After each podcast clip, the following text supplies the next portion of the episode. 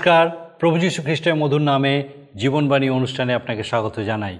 কেমন আছেন আপনি আজকে? আমার বিশ্বাস, আপনি ঈশ্বরের দয়ায় সম্পূর্ণ সুস্থ আছেন, সুরক্ষিত আছেন।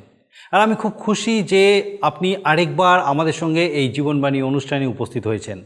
আমার বিশ্বাস, আপনি নিয়মিত আমাদের সঙ্গে এই অনুষ্ঠান দেখছেন। আর আপনি জানেন যে এই- অনুষ্ঠানে আমরা ঈশ্বরের বাক্য বাইবেল থেকে ধারাবাহিকভাবে অধ্যয়ন করছি। আর এখন আমরা পুরাতন নিয়মে বর্ণিত দ্বিতীয় পুস্তক যাত্রা পুস্তক থেকে ধারাবাহিকভাবে অধ্যয়ন করছি। কেমন লাগছে আপনার, আমাদের এই অনুষ্ঠান? অবশ্যই আমাদেরকে জানান। আমরা সত্যি জানতে চাই যে এই অনুষ্ঠানের মধ্যে দিয়ে ঈশ্বরের বাক্য কীভাবে আপনার জীবনে কাজ করছে এবং আপনার মতামত আমাদের কাছে সত্যি গুরুত্বপূর্ণ। আসুন এই সময় আমরা একটা গানের মধ্যে দিয়ে ঈশ্বরের প্রশংসা করি। সবাই চলে।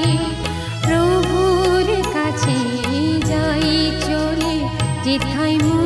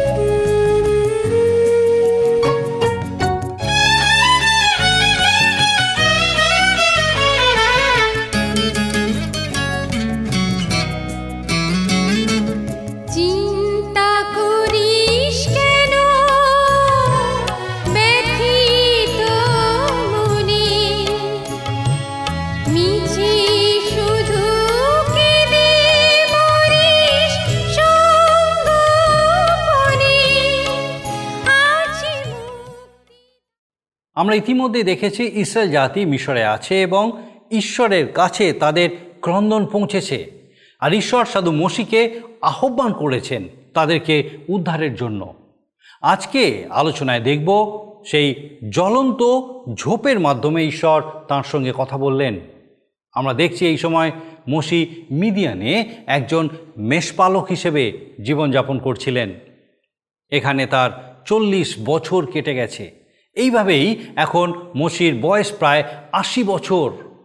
ঈশ্বরের আদেশ পাওয়ার পর মসির মনে প্রশ্ন, ইসরায়েল সন্তানেরা তাকে গ্রহণ করবে কি না ঈশ্বর তার কাছে নিজের পরিচয় দিয়েছেন। আশ্চর্য হয়ে মসি জ্বলন্ত ঝোপ দেখেছে। তার মধ্যে থেকে ঈশ্বরের কথা শুনেছে, তার নিজের দুর্বলতা প্রকাশ করেছে। মসি বুঝতেই পারছেন না যে কীভাবে তিনি ঈশ্বরের এই পর্বত থেকে ইসরায়েল সন্তানদের কাছে যাবেন। ঈশ্বর তাকে বললেন, আমি আছি। আমি আছি ঈশ্বর। অর্থাৎ তিনি সদা সর্বদা বর্তমান ঈশ্বর। এই নাম পবিত্র। ইসরায়েল জাতি অকারণে এই নাম উচ্চারণ করে না। ঈশ্বর তাকে আদেশ দিলেন, তিনি অব্রাহাম ইসাহাক এবং জাকবের কাছে প্রকাশিত হয়েছেন। তাদের সঙ্গে কথা বলেছেন, তিনি সেই একই ঈশ্বর। ঈশ্বর মসিকে তার পরিকল্পনা বললেন, যেন তিনি ইসরায়েল সন্তানদের প্রাচীনদের কাছে যান। তাদেরকে একত্র করে একসঙ্গে যেন ফোরনের কাছে যান এবং তাকে গিয়ে যেন বলেন যেন তিনি ইসরায়েল সন্তানদেরকে তিন দিনের জন্য ছেড়ে দেন, যেন তারা ঈশ্বরের পর্বতে গিয়ে নৈবেদ্য উৎসর্গ করতে পারে। ঈশ্বর মসিকে আরও বলেছেন, সে কথা শোনার পর ফৌরন কিন্তু তাদেরকে ছেড়ে দেবে না। কিন্তু পরে ফৌরন তাদেরকে ছেড়ে দিতে বাধ্য হবে। তখন তারা মিশরীয়দের কাছ থেকে গহনা এবং অন্যান্য সম্পদ চাইবে। এখানে হরণ শব্দটি ব্যবহৃত হয়েছে। কিন্তু মূল ভাষায় এই শব্দটির অর্থ এতকাল যে ইসরায়েল সন্তানেরা বিনা বেতনে তাদের দাসত্ব করেছে, সেই বেতন তারা এখন দাবি করছে। এখন আসুন আমরা এই বিষয় নিয়ে বিস্তারিত আলোচনার দিকে যাই। আর আমার প্রার্থনা ঈশ্বরের বাক্য থেকে যখন এই বিষয়গুলো আমরা বিস্তারিতভাবে শুনতে চলেছি, দেখতে চলেছি, যেন আমরা ঈশ্বরের রব শুনতে পাই। ঈশ্বর যেন তার জীবন্ত বাক্যের মধ্যে দিয়ে আমাদেরকে আজকে ঠিক তিনি কী শেখাতে চান, তা আমরা উপলব্ধি করতে পারি। আসুন, আমরা ঈশ্বরের বাক্যের বিস্তারিত আলোচনা দিকে চাই প্রিয় বন্ধু, জীবনবাণীর অনুষ্ঠানে ধারাবাহিক আলোচনায় বর্তমানে আমি আপনাদের কাছে বাইবেলের পুরাতন নিয়মের দ্বিতীয় পুস্তক, যাত্রা পুস্তক নিয়ে আলোচনা করছি। এই পুস্তকে আজকের আমি আপনাদের কাছে তিনের অধ্যায় বারো পদ থেকে আলোচনা শুরু করব।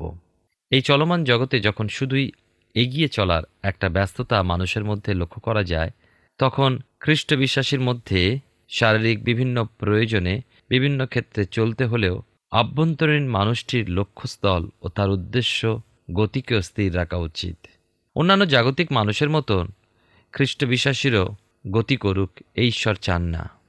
ঈশ্বর চান একজন বিশ্বাসী বা ঈশ্বরের সন্তান তার চলার পথে ঈশ্বরের সঙ্গে গমনাগমন করুক এবং জয়ীরূপে তার লক্ষ্যস্থলে পৌঁছাক। আমি এখানে কিন্তু কোনো নামধারী তথাকথিত খ্রিস্টানের কথা উল্লেখ করছি না, একমাত্র খ্রিস্টের স্বভাব বা খ্রিস্টের স্বভাবে রূপান্তরিত হয়ে যাওয়ার আকাঙ্ক্ষী ঐশ্বরিক সন্তানের কথাই বলছি।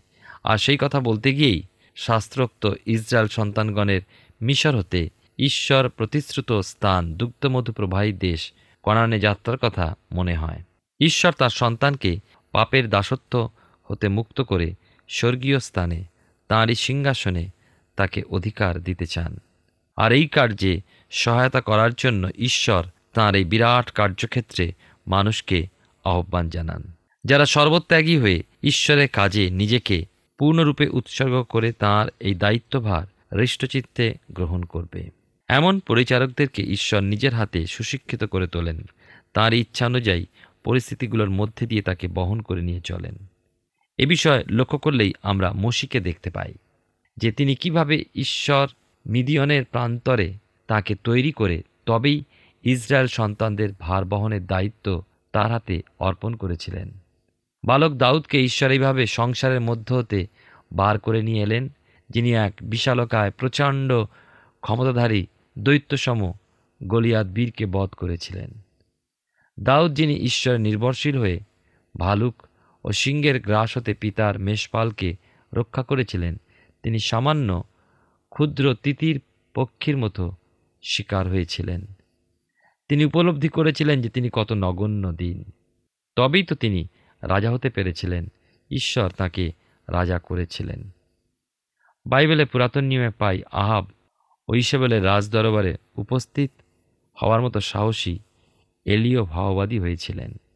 বাইবেলে পুরাতন নিয়মে প্রথম রাজা বলি সতেরোর অধ্যায় এক পদে পাই, এলিও ভাওবাদী রাজা আহাব ও রানী ইসবেলকে বলেছিলেন, আমি যাহার সাক্ষাতে দণ্ডায়মান ইসরায়েল ঈশ্বর সেই জীবন্ত সদাপ্রভু দিব্য এই কয়েক বৎসর শিশির কি বৃষ্টি পড়িবে না? কেবল আমার কথা অনুসারে পড়িবে। ভবিষ্যৎ বক্তা এলিওকে আমরা বলতে পারি না যে তিনি প্রথমতেই সাহসী ছিলেন। কিন্তু ঈশ্বর তাকে এমনইভাবে ব্যবহার করেছিলেন, অর্থাৎ এলিওকেও তিনি মরুভূমির মধ্যে দিয়ে এমনভাবে চালালেন এবং সুশিক্ষিত করে তুললেন নিজের ব্যবহার উপযোগী করে। আমরা দেখি যে এলিও এক স্রোত হতে জল পান করলেন। সেখানে ছিল প্রচুর খরা, শুষ্ক আবহাওয়া, যা স্রোতটিকে শুকিয়ে দিতে পারত।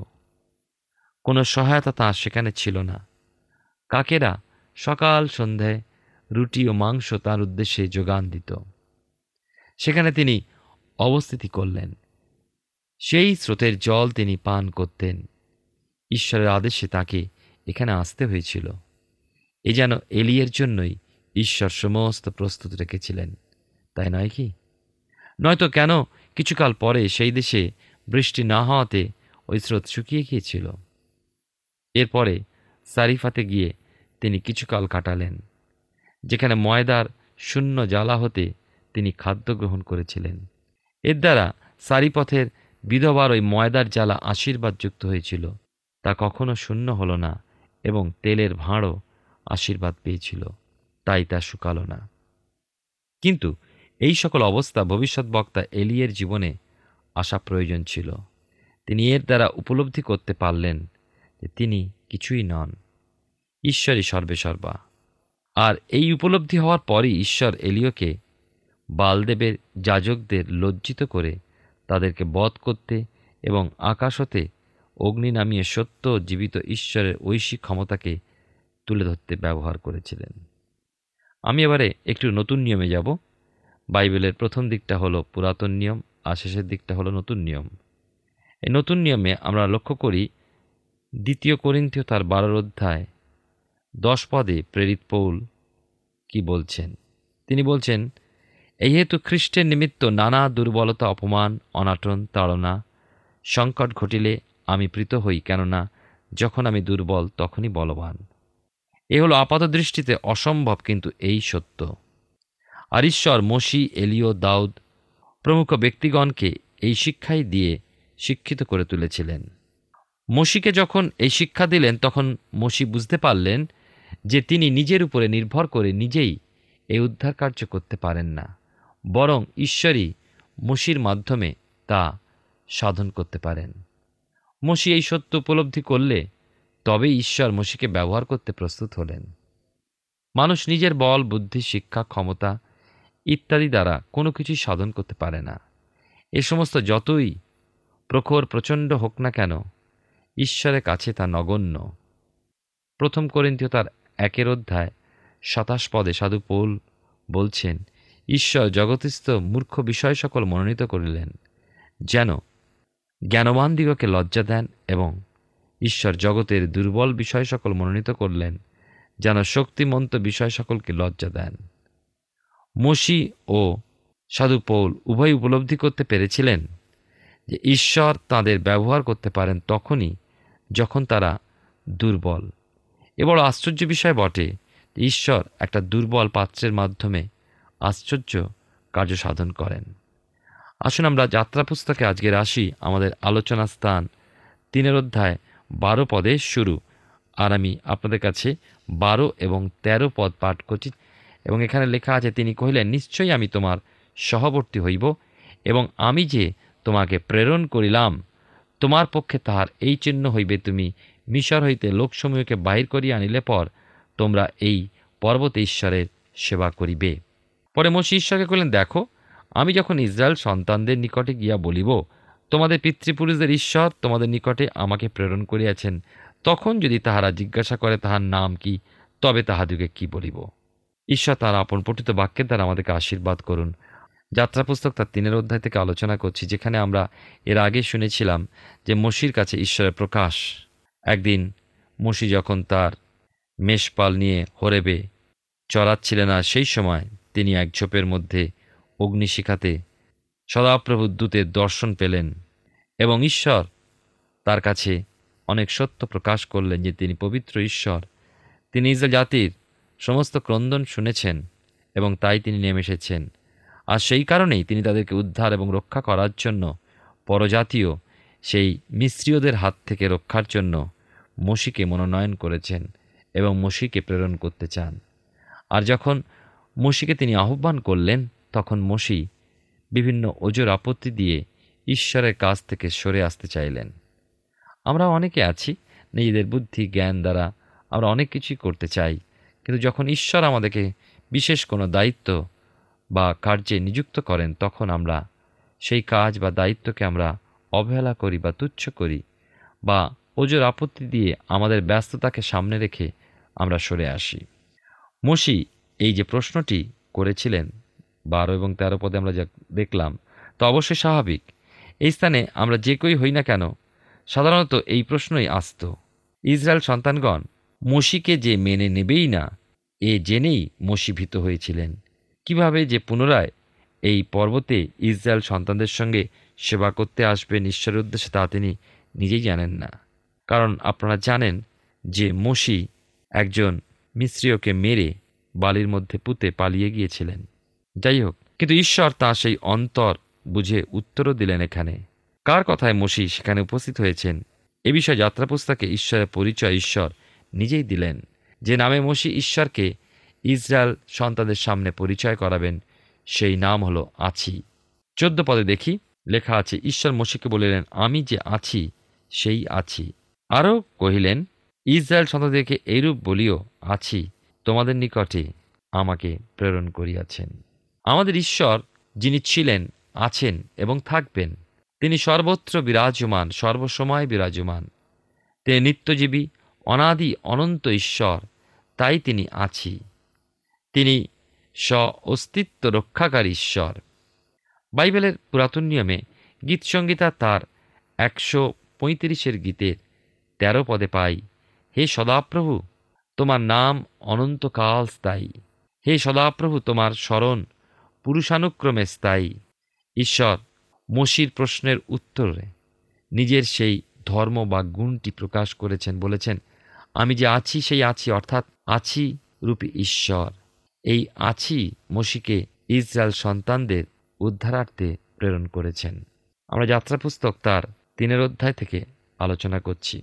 পনেরো পদে লেখা আছে, ঈশ্বর মসিকে আরও কইলেন তুমি ইসরায়েল সন্তানদিগকে এই কথা বলিও, জিহবা সদাপ্রভু, তোমাদের পিতৃপুরুষের ঈশ্বর, অব্রাহামের ঈশ্বর, ইসাকের ঈশ্বর ও জাকবের ঈশ্বর তোমাদের নিকটে আমাকে পাঠাইয়াছেন। আমার এই নাম অনন্তকাল স্থায়ী এবং তদ্বারা আমি পুরুষে পুরুষে স্মরণীয়। সময় এসেছে যখন জোসেফের প্রতিজ্ঞার পূর্ণতা সংঘটিত হচ্ছে। লক্ষ্য করি, আসুন, কি সেই প্রতিশ্রুতি যা আদিপুস্তক পঞ্চাশের অধ্যায় পঁচিশ পদে উল্লিখিত আছে? লেখা আছে এখানে, আর জোসেফ ইসরায়েল সন্তানগণকে এই দিব্য করাইলেন। কহিলেন, ঈশ্বর অবশ্য তোমাদের তত্ত্বাবধান করিবেন। আর তোমরা স্থান হইতে আমার অস্থি লইয়া যাইবে।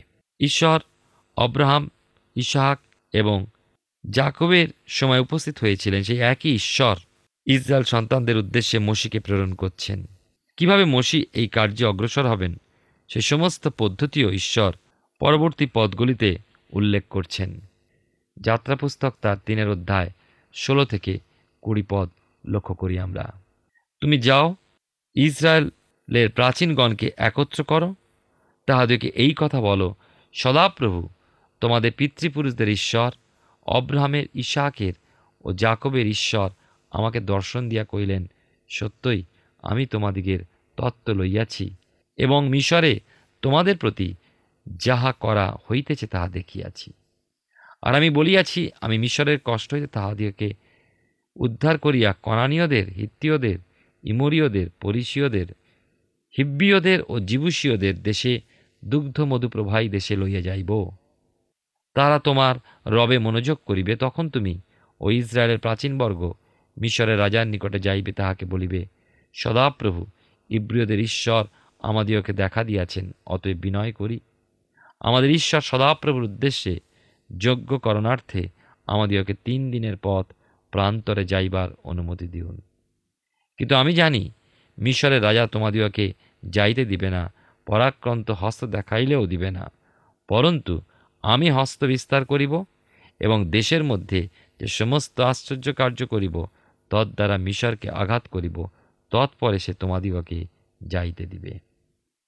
লক্ষ্য করুন, অবশেষে এই বিশাল, দায়িত্বপূর্ণ কাজের যে কার্যসূচি, তা ঈশ্বর মসিকে জানালেন। ইসরায়েলের প্রাচীন বর্গের কাছে ঈশ্বরের এই উদ্ধারের পরিকল্পনা কার্যকে বলতে হবে। তখন ফলনের সামনে ওই প্রাচীনদের সঙ্গে নিয়ে যেতে হবে। ইসরায়েলের ঈশ্বর সদাপ্রভুর উদ্দেশ্যে যোগ্য করণার্থে ইসরায়েলিদেরকে তিন দিনের পথ প্রান্তরে যাওয়ার অনুমতি যাচনা করতে।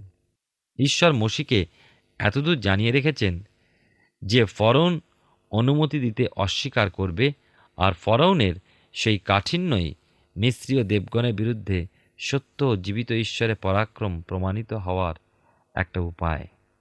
এই আশ্চর্য ক্রিয়াকর্মের পরেও ফরন কঠিন হলে ঈশ্বর যিনি সর্বশক্তিমান, তিনি প্রেরণ করবেন বিভিন্ন আঘাত। ইসরায়েল সন্তানদেরকে উদ্ধার করাই ঈশ্বরের ইচ্ছা। আর এই সমস্ত আঘাতের পর মিশর হতে ইসরায়েল সন্তানদের উদ্ধারের পথ সুগম হবে। লক্ষ্য করুন, এই যাত্রা পুস্তক তিনের অধ্যায় শেষ দুটি পদে কি লেখা আছে? আর আমি মিশ্রীয়দের দৃষ্টিতে এই লোকদিগকে অনুগ্রহের পাত্র করিব। তাহাতে তোমরা যাত্রাকালে রিক্ত হস্তে যাইবে না। কিন্তু প্রত্যেক স্ত্রী আপন আপন প্রতিবাসিনী কিংবা গৃহে প্রবাসিনী স্ত্রীর কাছে রৌপ্যলঙ্কার স্বর্ণালঙ্কার ও বস্ত্র চাহিবে এবং তোমরা তাহা আপন আপন পুত্রদের কন্যাদের গাত্রে পরাইবে। এইরূপে তোমরা মিশ্রীয়দের দ্রব্য হরণ করিবে। ঈশ্বর তাঁর লোকদের তত্ত্বাবধান করেন। ইসরায়েলীয়গণ যেন রিক্ত হস্তে না যায়। তারা এতদিন যে শ্রম করেছেন, তার জন্য কোনো বেতন তারা পায়নি, কারণ তারা ছিল মিশ্রীয়দের দাসস্বরূপ। এই জন্য তারা যা এখন মিশ্রীয়দের কাছ থেকে নেবে তা হরণ নয়, ঠিক চুরি নয়, তাদের প্রাপ্যই তারা নেবে। ঈশ্বরের নির্দেশ। ইসরায়েলীয়রা ঈশ্বরের প্রজাবর্গ, তার সন্তান। ঈশ্বর তাদের তত্ত্বাবধান করে চলেছেন। ইসরায়েল সন্তানদের পাওনা বা প্রাপ্য অংশ ঈশ্বর মিস্ত্রীয়দের হতে সংগ্রহ করতে বলছেন। যাত্রা পুস্তকের মধ্যে ইসরায়েল সন্তানদের পরিচালনা করার ব্যাপার মসির দুটি বাধাজনক কারণ দেখা যায়, যা মসি ঈশ্বরের কাছে তুলে ধরেছিলেন। পরবর্তী অধ্যায় সেই সম্পর্কে আমরা লক্ষ্য করব। প্রিয় ভাই ও বোন, ঈশ্বর মহান, তিনি আমাদের জীবনের জন্য তত্ত্বাবধান করেন, তিনি আমাদের প্রতি দৃষ্টি রেখেছেন। আমাদের ক্রন্দন তিনি শ্রবণ করেন। আমরা অনেক সময় ভুলে যাই। মসি ভেবেছিলেন, তিনি একলাই বুঝি, তার জাতির জন্য চিন্তিত। আর তাই তিনি যখন রাজ পরিবারে বড় হয়ে উঠছিলেন আর তিনি দেখেছিলেন তার জাতির লোকদেরকে এইভাবে অত্যাচার করা হচ্ছে, তিনি নিজের বুদ্ধিত শক্তিতে সমস্যার সমাধান করতে চলেছিলেন। কিন্তু নিজেদের বুদ্ধি ক্ষমতা সীমিত আমরা অনেক সময় ভুলে যাই। তাই মসিকে অন্যায় করে পালাতে হয়েছিল। ভয় এক হচ্ছে রাজার ভয়, অর্থাৎ ফরৌনের ভয়, অন্যদিকে তার নিজের ভয়, অন্যায় করার ভয়। তাই যে ইচ্ছা তার মনে এসেছিল মানসিকভাবে, তা শেষ হয়ে গেছিল এবং চল্লিশ বছর ঈশ্বর তাকে প্রান্তরে শিক্ষা দিয়েছিলেন এবং তারপরে তাকে দেখা দিলেন প্রান্তরেই এবং সেইখানে তিনি প্রকাশ করলেন যে তিনি মহান, তিনি মানুষের জন্য চিন্তা করেন, তত্ত্বাবধান করেন এবং তাদের প্রার্থনা তিনি শ্রবণ করেন এবং সেই কারণেই তিনি মানুষের মাঝে তার দাস দাসীদের প্রেরণ করেন তাদেরকে উদ্ধার এবং রক্ষা করার জন্য। প্রিয় ভাই বোন, একইভাবে ঈশ্বর সমগ্র জগতের জন্য তত্ত্বাবধান করার জন্য, মানুষকে উদ্ধার ও রক্ষা করার জন্য তার প্রিয় পুত্র প্রভু যীশুকে প্রেরণ করেছেন, যেন তাতে বিশ্বাস দ্বারা এবং তার উপরে নির্ভর করার মধ্যে তাকে মুখে স্বীকার ও বিশ্বাসের মধ্যে দিয়ে আমরা যেন অনন্ত জীবনের অধিকারী হই, পাপ থেকে ক্ষমা পাই। যেমন ইসরায়েল জাতি মিশরের হাতে বন্দী ছিল তেমনি আজকের মনুষ্য জাতি শয়তানের শৃঙ্খলে, পাপের শৃঙ্খলে আবদ্ধ। কে রক্ষা করবে? ঈশ্বর মসিকে আহ্বান করেছিলেন। একইভাবে আমরা দেখি বাইবেলের নতুন নিয়মে প্রভু যীশু মানুষকে পাপের শৃঙ্খল থেকে মুক্ত করার জন্য স্বর্গ ছেড়ে ধরায় নেমে এসেছিলেন। আমরা বাইবেলের পুরাতন নিয়মে বর্ণিত দ্বিতীয় পুস্তক, যাত্রা পুস্তক থেকে ধারাবাহিকভাবে অধ্যয়ন করছি। আর আমার বিশ্বাস, ঈশ্বর তার জীবন্ত বাক্যের মধ্যে দিয়ে আপনার সঙ্গে নিশ্চয়ই কথা বলেছেন। আমরা দেখলাম সাধু মসির কাছে ঈশ্বর প্রকাশিত হলেন। তিনি ইসরায়েল সন্তানদের ক্রন্দন শুনেছেন। তিনি তাদেরকে উদ্ধার ও রক্ষা করতে চান এবং মসিকে তিনি এই কাজে ব্যবহার করবেন। ঈশ্বর মহান। তিনি আমাদের তত্ত্বাবধান করেন। তিনি আমাদের প্রতি দৃষ্টি রেখেছেন। তিনি আমাদের ক্রন্দন শোনেন, প্রার্থনার উত্তর দিয়ে থাকেন। ঈশ্বর মসিকে মিদিয়নের প্রান্তরে চল্লিশ বছর ধরে শিক্ষা দিয়েছিলেন। যখন তিনি একজন মেষপালক ছাড়া আর কিছুই নন, সেখানেই তাকে দর্শন দিলেন, তার পরিকল্পনা প্রকাশ করলেন। আবার কিছু আশ্চর্য কাজ করার ক্ষমতা দিলেন। এই বিষয়গুলি নিয়েই আমরা আলোচনা করব আগামী দিনে। কিন্তু আজকে দেখলাম ঈশ্বর তার মহান কাজের জন্য আমাদেরকে আহ্বান করেন, আমাদেরকে শিক্ষা দেন, যোগ্য করেন এবং ব্যবহার করেন। হয়তো আমরা অনেক সময় অসম্মত হয়ে নানা প্রকার বাধার বিষয় বলি, অজুহাত দিই, কিন্তু ঈশ্বরের কাছে সকল কিছুরই সমাধান আছে। আমাদেরকে ধৈর্যপূর্বক অপেক্ষা করতে হবে। ঈশ্বর তার নিজের সময়ে সকল কিছু সম্পন্ন করেন। আমরা কি এই ধৈর্যপূর্বক অপেক্ষা করতে সম্মত, যেন ঈশ্বর তার নিজের সময়ে আমাদের জীবনের জন্য তার দৃষ্টিতে সর্বোত্তম বিষয় সম্পন্ন করেন। আসুন প্রার্থনা করি। আমি চাইব, আমি যখন প্রার্থনা করি, আপনিও আমার সঙ্গে প্রার্থনায় একমত হন। আসুন প্রার্থনায় যাই। করুণময় স্বর্গীয় পিতা, প্রভু তোমার ধন্যবাদ, তোমার স্তুতি, প্রশংসা, তোমার গৌরব করি। তোমার পবিত্র পরাক্রমে স্বর্গীয় পিতা, তোমার জীবন্ত বাক্যের মধ্যে দিয়ে আরেকবার তুমি নিজেকে আমাদের কাছে প্রকাশ করেছ। স্বর্গীয় পিতা, সেই প্রত্যেক দর্শক বন্ধুর জন্য ধন্যবাদ দিই, যাদের হৃদয় মনকে তুমি আজকে তোমার জীবন্ত বাক্য দ্বারা স্পর্শ করেছ, আশীর্বাদ যুক্ত করেছ। প্রভু গো, তোমার পরিকল্পনা তাদের কাছে প্রকাশ করেছ যে, পিতা, তাদের সে প্রত্যেকের জীবনে তুমি কীভাবে দেখো, তুমি চাও যে, কীভাবে তারা জীবনযাপন করুক, তাদের জন্য কোন বিষয়টা তুমি মনোনীত রেখেছো এবং প্রভু গো, তুমি তুমি যখন কোনো বিষয় আমাদের জন্য চিন্তা করো তার সর্বোত্তম থাকে সৈক্য পিতা প্রার্থনা করি সে প্রত্যেক দর্শক বন্ধু যাদেরকে তুমি স্পর্শ করেছ, তোমার জীবন্ত বাক্য দিয়ে যেন প্রভুকে তোমার সেই পরিকল্পনা তাদের জীবনের জন্য উপলব্ধি করতে পারে এবং প্রভু সেই প্রত্যেকে যেন তাদের জীবন তোমার সেই পরাক্রান্ত হাতের নিচে সমর্পণ করতে পারে। প্রকৃত ধৈর্যের সঙ্গে পিতাগো তোমার প্রতি দৃষ্টি স্থির রাখতে পারে এবং প্রভুগো কীভাবে অলৌকিকভাবে তুমি কাজ করো তাদের জীবনে, যেন তা তোমার পরিকল্পনা তাদের জীবনে বাস্তবায়িত হতে পারে, তার সাক্ষী হয়ে প্রভু তোমার গৌরব করতে পারে। সৈক্য পিতা সেই জীবন্ত সাক্ষ্যে প্রত্যেকে, প্রত্যেককে তুমি পূর্ণ করো ও ব্যবহার করো সৈক্য পিতা আশীর্বাদ যুক্ত করো। প্রার্থনা করি সে প্রত্যেক পরিবারের জন্য পিতাগো যারা পরিবারগতভাবে পিতাগো তোমার জন্য সময় দেয়, তোমার বাক্যের জন্য সময় দেয়, তোমার বাক্যের সান্নিধ্যে পিতাগো ও তোমার সহভাগিতায় বৃদ্ধি পাচ্ছে সৈক্য পিতা সে প্রত্যেককে তোমার পবিত্র অনুগ্রহে পূর্ণ করো আশীর্বাদ যুক্ত করো। সে প্রত্যেক গৃহকে স্বর্গীয় পিতা তোমার সে স্বর্গীয় দুধবাহিনী তারা বেষ্টন করে রাখো। শয়তানের সমস্ত রকম মন্দ চক্রান্ত, মন্দ দৃষ্টি থেকে সুরক্ষিত রাখো এবং সেই আলোক, যে আলোক তুমি তাদেরকে দিয়েছ, তোমার জীবন্ত বাক্যের মধ্যে দিয়ে যে আলোকে তারা আলোকিত হয়েছে, স্বর্গীয় পিতা, যেন সেই আলো সেই গৃহের মধ্যে দিয়ে প্রজ্বলিত হয় এবং আরও অনেকে সেই আলো দেখে পিতাকে তোমার কাছে আসতে পারে, তুমি কৃপা করো। প্রভুগো, তোমার পবিত্র অনুগ্রহে সেই প্রত্যেক গৃহকে, সেই পরিবারের প্রত্যেককে তুমি সম্পূর্ণ সুস্থ, সবল রাখো।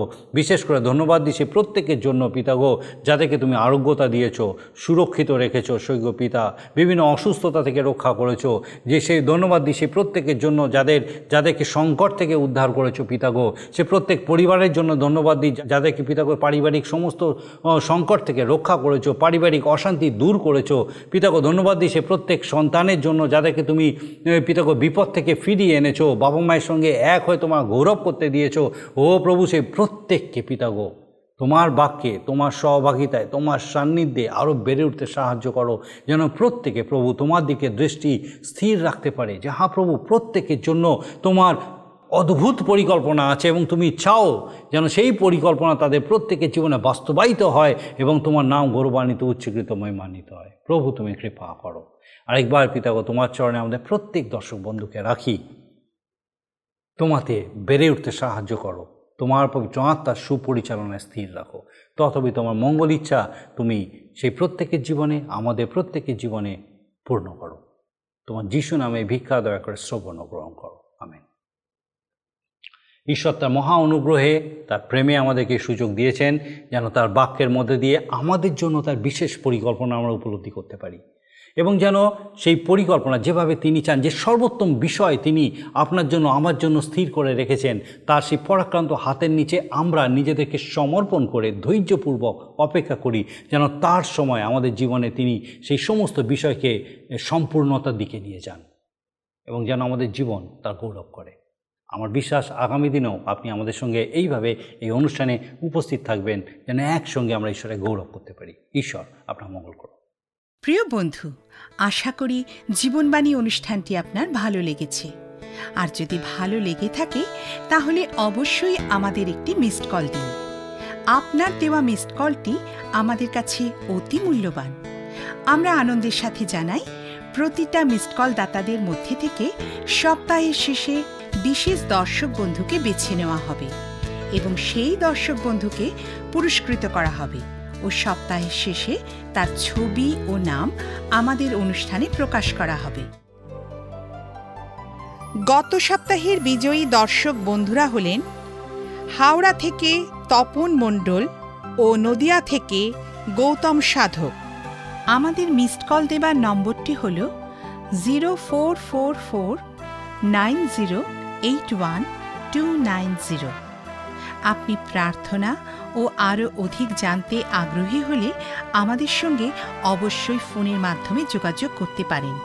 আমাদের mobile number nine four three three four nine seven two three five এবং আরেকটি হল nine four three three eight zero three seven double five আর আমাদের ঠিকানা টিভি স্ক্রিনে আপনারা দেখে নিন।